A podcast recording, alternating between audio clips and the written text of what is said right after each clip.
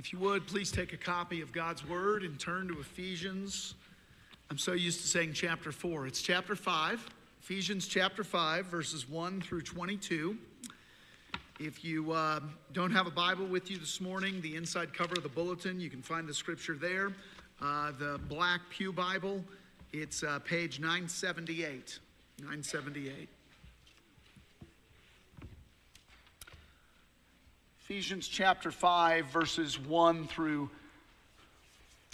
We'll read through 22. We won't really cover that until next week, just to clarify, in case you're wondering. But Ephesians chapter 5, verses 1 through 22. Hear now God's holy, inerrant, and inspired word.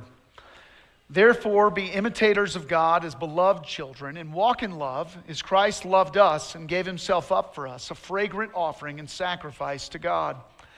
But sexual immorality and all impurity or covetousness must not even be named among you, as is proper among saints. Let there be no filthiness, nor foolish talk, nor crude joking, which are out of place, but instead let there be thanksgiving. For you may be sure of this, that everyone who is sexually immoral or impure, or who is covetous, that is, an idolater, has no inheritance in the kingdom of Christ and God. Let no one deceive you with empty words, for because of these things the wrath of God comes upon the sons of disobedience. Therefore, do not become partners with them. For at one time you were darkness, but now you are light in the Lord. Walk as children of light. For the fruit of light is found in all that is good and right and true, and try to discern what is pleasing to the Lord. Take no part in the unfruitful works of darkness, but instead expose them. For it is shameful even to speak of the things that they do in secret. But when anything is exposed by the light, it becomes vis- visible. For anything that becomes visible is light. Therefore it says, Awake, O sleeper, and arise from the dead, and Christ will shine on you. Look carefully then how you walk, not as unwise, but as wise, making the best use of the time, because the days are evil. Therefore do not be foolish but understand what the will of the Lord is, and do not get drunk with wine, for that is debauchery, but be filled with the Spirit, addressing one another in psalms and hymns and spiritual songs, singing and making melody to the Lord with your heart, giving thanks always and for everything to God the Father in the name of our Lord Jesus Christ, submitting to one another out of reverence for Christ. Wives, submit to your own husbands as to the Lord. Thus ends the reading of God's word. The grass withers, the flower fades, but the word of the Lord will stand forever. Let's ask his blessing now as we consider it together. Let's pray. Our loving Heavenly Father, we pray that you would let all of us hear your word, hear your word, submit to it, hear what you have to say, admit where we fall short, and seek your mercy in all these things. Speak to us, Lord, for your servants are listening. This we ask in Jesus' great name. Amen. Every parent's favorite question why? Why do I need to clean my room? Why do I need to do my homework? Why do I have to listen to you? And the answers to that vary, don't they? Depending on the situation, your mood, their mood. Sometimes the answer is, well, because it's good for you. Sometimes the answer, Oh, kids love to hear this one. Because I said so. Kids, you may not like that answer, but it's not going away. Even when you're 18 or 25, you move out of the house, you get your own cell phone plan or your own health insurance. Because I said so may always be a part of your life. Because you're always going to have authorities in your life. Authorities like parents, and when you don't have to put up with them quite as much, well, you still have professors and bosses and board members and shareholders or whoever. Because I said so may always be a part of your life. But good parents know that's not the only reason to do something, right? Get an amen on that one? There are other good reasons, other good answers to why it's good for you, it'll train you. This way is better. This is who we are as a family. This is the right way. This is the honorable way to act. God gives multiple answers to the why questions. He does it here. There are many reasons to be imitators of God. Some of them include our identity, our end, our surroundings, even our own best interests.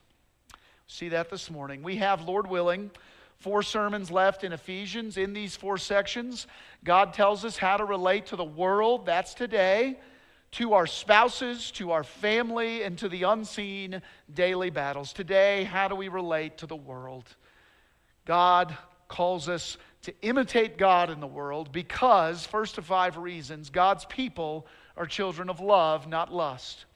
God's people are children of love, not lust. You see it in verses 1 through 4. This is an identity answer. Be who you are in Christ. Be who you were always created to be. Not what the world says to be, not what your feelings tell you.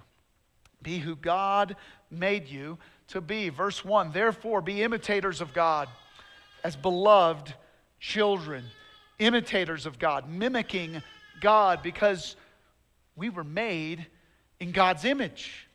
You're His reflection. Now, a, a, pale reflection, more like the reflection in a window than the reflection in a mirror. Sure, after the fall, before heaven, that's true. But we also are being renewed in knowledge and other divine qualities after the image of our creator. That's Colossians 3:10.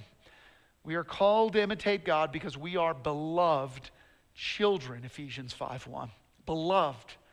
We see that love both before and after this verse. You notice how verse 1 starts. Therefore, always see what the therefore is therefore. Look back. Ephesians 4:32, the very last verse of chapter 4. It says, "Be kind to one another, tenderhearted, forgiving one another." Hard stuff to do. As God in Christ forgave you. It's a verse that challenges us. Just we start thinking that's all really hard. God drops his forgiveness on us, reminds us of all that he's done. It's like a thunderclap, a, a mic drop, a, some kind of grand finale, a grace quake, as someone I know likes to say. There's another motivation here as well for holiness, for imitating God. It's, it's our gratitude. If we aren't grateful for what God has done for us in Christ, then we're oblivious, we're forgetful, something's wrong.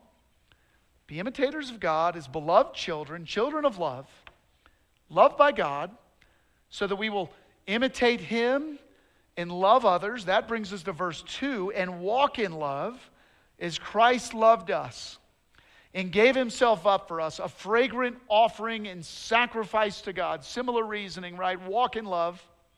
One way we imitate God walk in love as Christ loved us and gave Himself up for us. It make anyone else think of Galatians 2:20? I have been crucified with Christ. It is no longer I who live, but Christ who lives in me. The life I live in the body, I live by faith in the Son of God who loved me, gave himself for me, gave himself up for us. The ultimate sacrifice for sin, the ultimate fragrant offering, like the Old Testament sacrifices that foreshadowed the Lamb of God who would take away the sin of the world, all of his people, from every tribe, tongue, and nation, God's people who are children of love, who have received love, who are called to imitate his love. Not lust, but love. It's what verses 3 and 4 remind us. Let's read those. It says, But sexual immorality and all impurity or covetousness must not even be named among you as is proper among saints let there be no filthiness, nor foolish talk, nor crude joking, which are out of place, but instead let there be thanksgiving. It's proper, fitting for people of love to not joke about things like lust, uh, selfish, covetous desire. Proper and fitting for us to reflect God's holy and selfless love, not selfish lust that only wants to satisfy our desires. Is that because sex is bad? No. Christians, guided by God's word, have always realized this. Sure, some have erred, they've emphasized the wrong things. Some of us now, or in church history, have said, implied that, that sex is bad, so just, just don't talk about it at all. John Stott's commentary from way back in the 1970s explains this well. He says we don't avoid sex or vulgarity because we're ashamed of it, because we're afraid of it, but because, quote, we have a high and holy view of it. It's a good gift that God has reserved for marriage between one man and one woman, and we don't want to see it cheapened. Sex is reserved for those who have, you might say, consented to lay down their lives for one another for life till death do us part. Why are God's children called to imitate God? Because of God's selfless love not selfish lust. We're children of love, not lust, recipients of the costly love of Christ who gave himself up for us, recipients of love, ready to show love to others, imitators of God. Why else are we called to imitate God? Well, secondly, because unholy people will not enter his kingdom. Unholy people will not enter his kingdom. Verses 5 through 7. Again, multiple reasons to imitate God, to pursue holiness. There's positive and negative promises, for example. Positively, the Bible says, Blessed are the pure in heart, for they shall see God. They shall see the most lovely being that has ever existed, the one that our hearts long for, the one who's larger than life, greater than self, lasting forever. That's true. There's also negative reasons. Why should we imitate God, pursue holiness? Verses 5 through 7 hit us hard. For you may be sure of this, that everyone who is sexually immoral or impure or who is covetous, that is, an idolater, has no inheritance in the kingdom of Christ and God. Let no one deceive you with empty words, for because of these things, the wrath of God comes upon the sons of disobedience. Therefore, do not become partners with them. Notice, same three words from verse 3 with a slight twist. In verse 3, he names the sins. In verse 5, he names those who practice these sins, and he, he changes the reasoning slightly, right? First, verses 3 and 4 says, not proper, not fitting. God's people don't act like this. We're not people of lust, we're people of love, recipients and therefore givers of love, not selfish lust. But it's not just that. If you practice these sins, you will not inherit the kingdom of God. You will inherit the wrath of God. We all, at the end of the day, believe in the concept of wrath and punishment, and God is saying there will be punishment and reward in eternity. He's also saying sexual sinners, dare I say sexual addicts, are the kind of people who receive God's wrath. People who indulge their sexual lusts are not committing a victimless crime. First, they're victimizing themselves, both now and in the life to come, victimizing others as well, even the sin of pornography. By the way, that word sexual immorality, verse 3 as well as verse 5, it's the word porneia in Greek. The sin of pornography, supposedly so private, eventually fuels the demand for human trafficking, social scientists say. Sexual sinners are victimizing themselves they're telling themselves, I will be satisfied with more, and you will not. If you don't believe the Bible, just listen to the Rolling Stones. I can't get no satisfaction, but I try and I try. Sorry if I just told someone what that song was really about. I don't think a spoiler alert is needed for a song that came out before I was born, but lust is a bottomless pit. It can only be satisfied when it meets something of infinite worth and value. And if you reject the one who's of infinite worth and value, if you repeatedly reject his word, his instruction, then you've chosen immediate gratification, short lived, resulting in his ultimate judgment. No place, it says, in the kingdom of God. Eternity in hell. That's where the wrath of God is reserved for the sons of disobedience who experience one day, they will experience conscious, eternal torment. Let no one deceive you and tell you that the actions, the sins of the body do not affect your soul. That's a lie that's approximately 2,000 years old, according to verse 6. Positive reasons to pursue holiness, there are negative ones too. If you want an inheritance in the kingdom of God, flee sexual immorality, pursue holiness. Imitate God in his selfless love. However, Paul's not saying, I'm not saying, anyone who has ever committed one of these sins is banned from the kingdom of God. Those who've sinned and repented of that sin need to remember the assurance of pardon from just a few moments ago in our service 1 corinthians 6.11 what did it say by the way who is it talking about look at verse 9 do not be deceived neither the sexually immoral nor idolaters nor adulterers will inherit the kingdom of god very similar words but verse 11 says in such were some of you but you were washed you were sanctified you were justified in the name of the Lord Jesus Christ and by the Spirit of our God. Such were some of you. And if you've turned from sin and are clinging to Christ as you fight your sin, then your past sin is what you were. Yes, Paul is warning the deluded, the self deceived. If you think you can just keep practicing habitual sin, particularly of a sexual nature, and enter God's kingdom, you're wrong. There's hope, but there's no hope without repentance, he's saying. Must turn from sin. You must turn to Christ in his mercy. Imitate God. Because unholy people will not enter his kingdom. And the only way to be holy is to be covered in Christ's blood. Why else should we imitate God and pursue holiness? Because he goes on to say, God's people, thirdly, are children of light, not shameful secrets.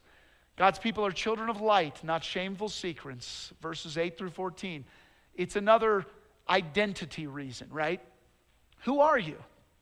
You're not children of the darkness. You were, but you're not anymore. You're not darkness anymore. You're light. And then verse 8 walk, he says, as children of the light. Because verse 9, the fruit of light is found in all that is good and right and true Makes you think of Philippians 4 8, many of you. Finally, brothers, Paul says there, whatever is true, whatever is honorable, whatever is just, whatever is pure, whatever is lovely, whatever is commendable, if there is any excellence, if there is anything worthy of praise, think about these things. And then back to Ephesians chapter 5, verse 10, it says, Children of light should try to discern what is pleasing to the Lord. For example, does Scripture apply to technological and sociological advances of modern life? Are cell phones, for example, a good thing? I use mine a fair bit. Some of it's good, connecting to new friends, old friends, using that white noise app on my phone so I can focus while I'm writing myself clear, eventually hoping to preach myself empty as Alistair Begg likes to say. I think that's good. I think that helps me live out the words of Jim Elliot wherever you are, be all there. But do our cell phones always help us be all there? they help us love our neighbor. when our heads are buried in our phone and ignoring the people right in front of us. Or does our digital world simply help us to, as someone has said, self select our experiences? Help me to ignore the undesirable people in my life? Does it help me walk worthy of my calling or not? With all, what does it say at the beginning of Ephesians 4 again? With all humility and gentleness, with patience, bearing with one another, especially those annoying people in love? Does my phone or anything else help me love my neighbor more? We need to discern what is pleasing to the Lord. Now, some things are obviously not pleasing to the Lord. Verse 11 Take no part in the unfruitful works of darkness, but instead expose them. He's probably at least talking about all those things that he just named a few verses ago, along with anything that's clearly forbidden in God's word, sure saying we need to avoid it personally. He goes further, doesn't he? He says we need to expose it. We need to call sin sin and still love sinners. Been saying this a lot lately hate your sin without hating yourself, and hate sin, not sinners. See, Christians have to love what God loves and hate what God hates. And in our world, which often calls evil good and good evil, we, we have to be clear about what is sin and what isn't sin.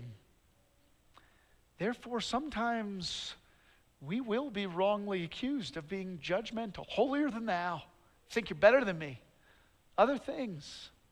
Sometimes that will be true, right? And we need to repent quickly when that happens. And other times, won't be true. People will say it anyway. And we have to pray for extra grace, for a way to defend ourselves without sounding defensive for the confidence that we live and breathe for an audience of one, that if God accepts me, makes his face to shine upon me, that I can endure whatever verbal persecution comes my way. I have to call sin sin. It says it here. I have to shine a light on dark and shameful behavior, as it talks about in verse 12, that some people want to keep hidden in the dark. Some people are going to hate me if I do that. Call that out. For others, shining a light of rebuke, even if I don't say, hey, you are, name their sin, even if I just name it generally and say, this is a sin, the Bible, God's word says so. For others, shining a light of rebuke, exposing their action, even indirectly, verse 13, will convict them, make them search for the truth and life and light. Now, some of you, you know that. Sometimes your sin has been exposed. Sometimes bringing it into the light was the first step to freedom.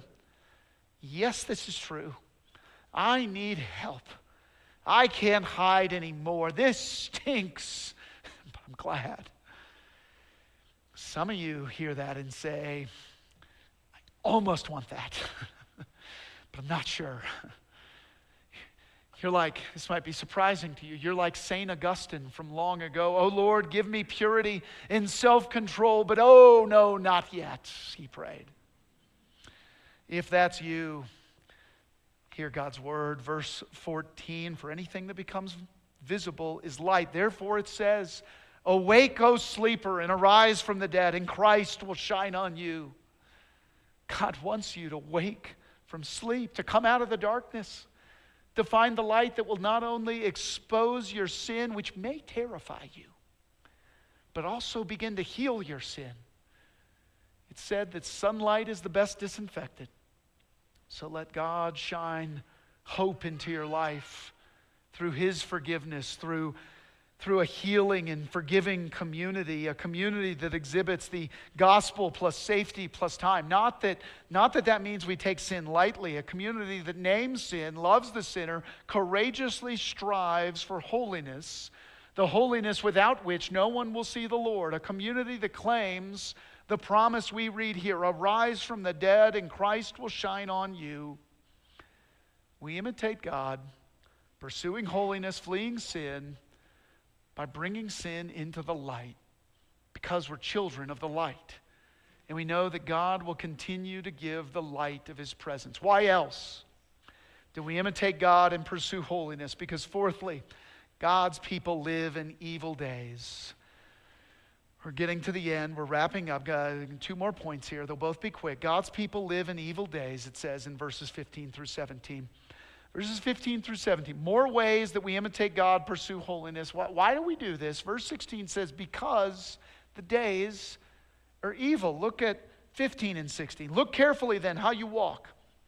Not as unwise, but as wise, making the best use of the time because the days are evil.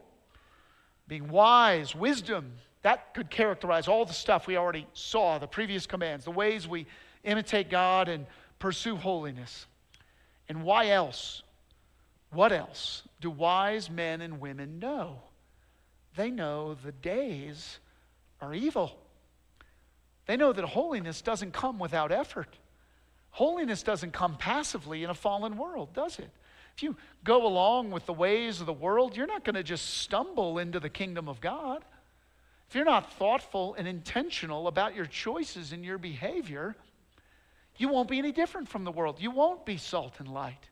Now, one other thing I have to mention here Paul is writing around AD 61.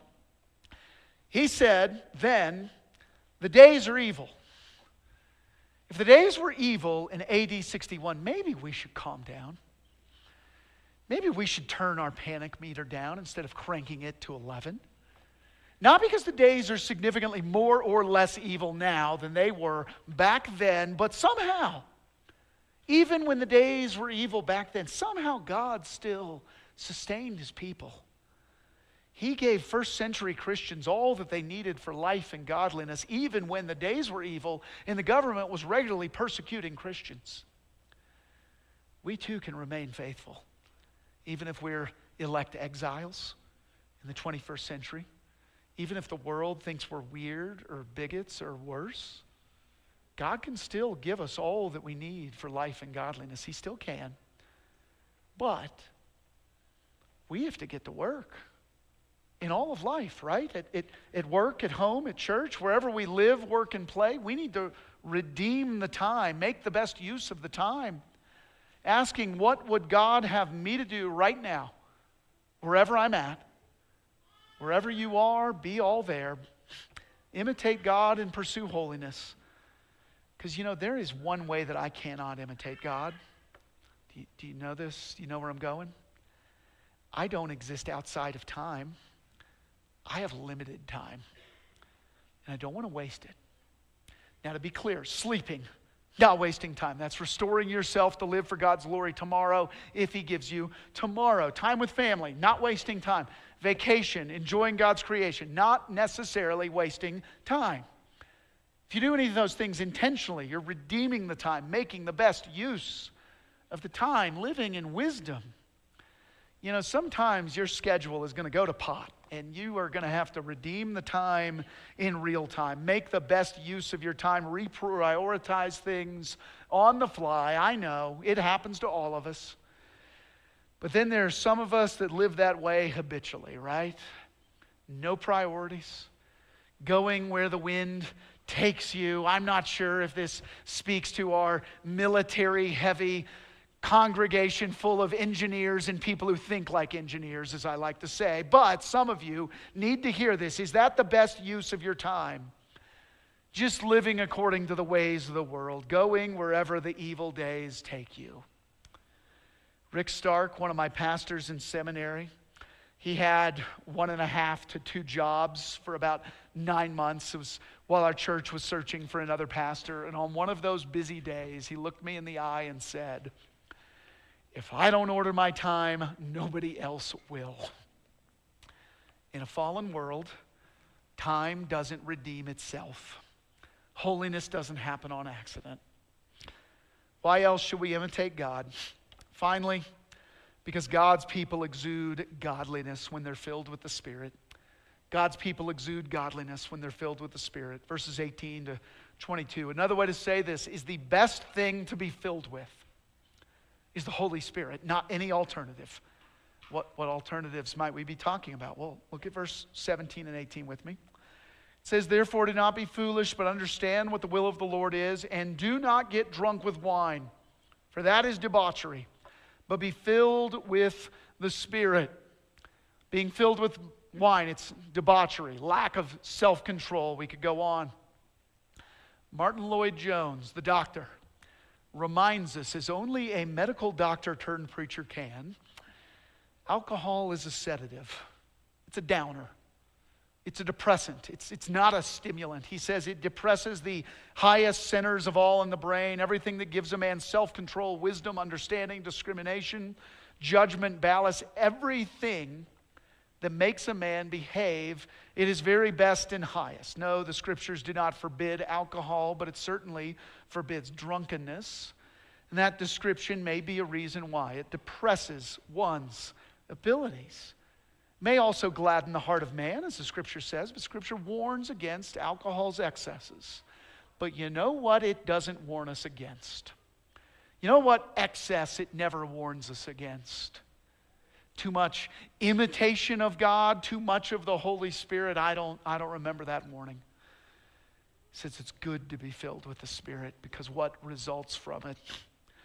Verse 18, it says, But be filled with the Spirit, addressing one another in psalms and hymns and spiritual songs, singing and making melody to the Lord with your heart, giving thanks always and for everything to God the Father. In the name of our Lord Jesus Christ, submitting to one another out of reverence for Christ.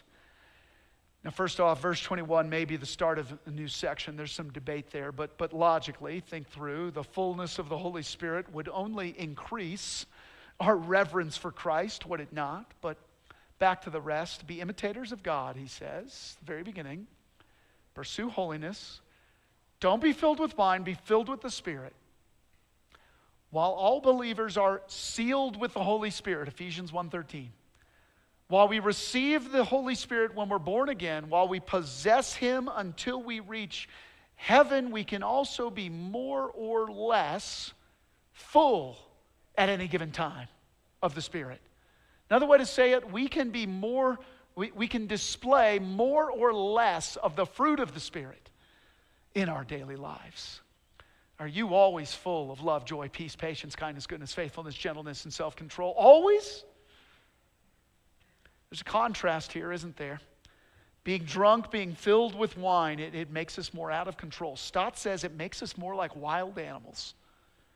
Whereas being filled with the Spirit makes us more human, truly human, the way humans are supposed to be, more Christ like, more in fellowship with one another, addressing one another with different types of songs, more worshipful, making melody to the Lord more grateful, giving thanks always and for everything. And isn't that the church that you want, that you most want to be part of? Encouraging, thankful, worshipful, directing our attention to God and His blessings and away from ourself and our selfish desires. And isn't this another reason to imitate God and pursue holiness? It's ultimately in our best interest. Being filled with the Spirit, as well as these other things being wise, redeeming the time, living transparently in the light, fleeing destructive behavior, walking in love, not lust. All of these things are means that God uses to create the kind of church that we want wise, loving, transparent people who want to be filled with the Spirit. It's the kind of church I want. And on our best days, it's the kind of church we are.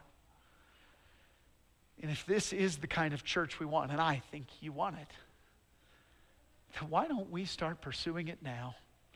Why wait? Why wait for others? Why not take the first step? See, even if I fail, will God love me less? Am I not a beloved child of God? Has He not loved me and given Himself up for me? Has He not said, Awake, O sleeper, and arise from the dead, and Christ will shine on you? My friends, arise from the dead, imitate God, and Christ will keep shining on you. Let's pray. Oh God, our God, we come to you this morning, we can feel our own inability. We can feel the difficulty of all that you call us to do. Stop doing all the bad stuff. Start doing, keep doing all the stuff that's so hard. Oh God, we are thankful for Christ, not only because he forgives us in the midst of our sin, our imperfection, our shortcomings, sometimes our rebellion occasional rebellion, but also because He has done all these things in our place, and because He can give us the strength to do them as well. Father, would you continue to complete in us the good work that you've begun? Would you help us remember how much we need you, how much we need each other? Be with us, we pray, in Jesus' great name. Amen.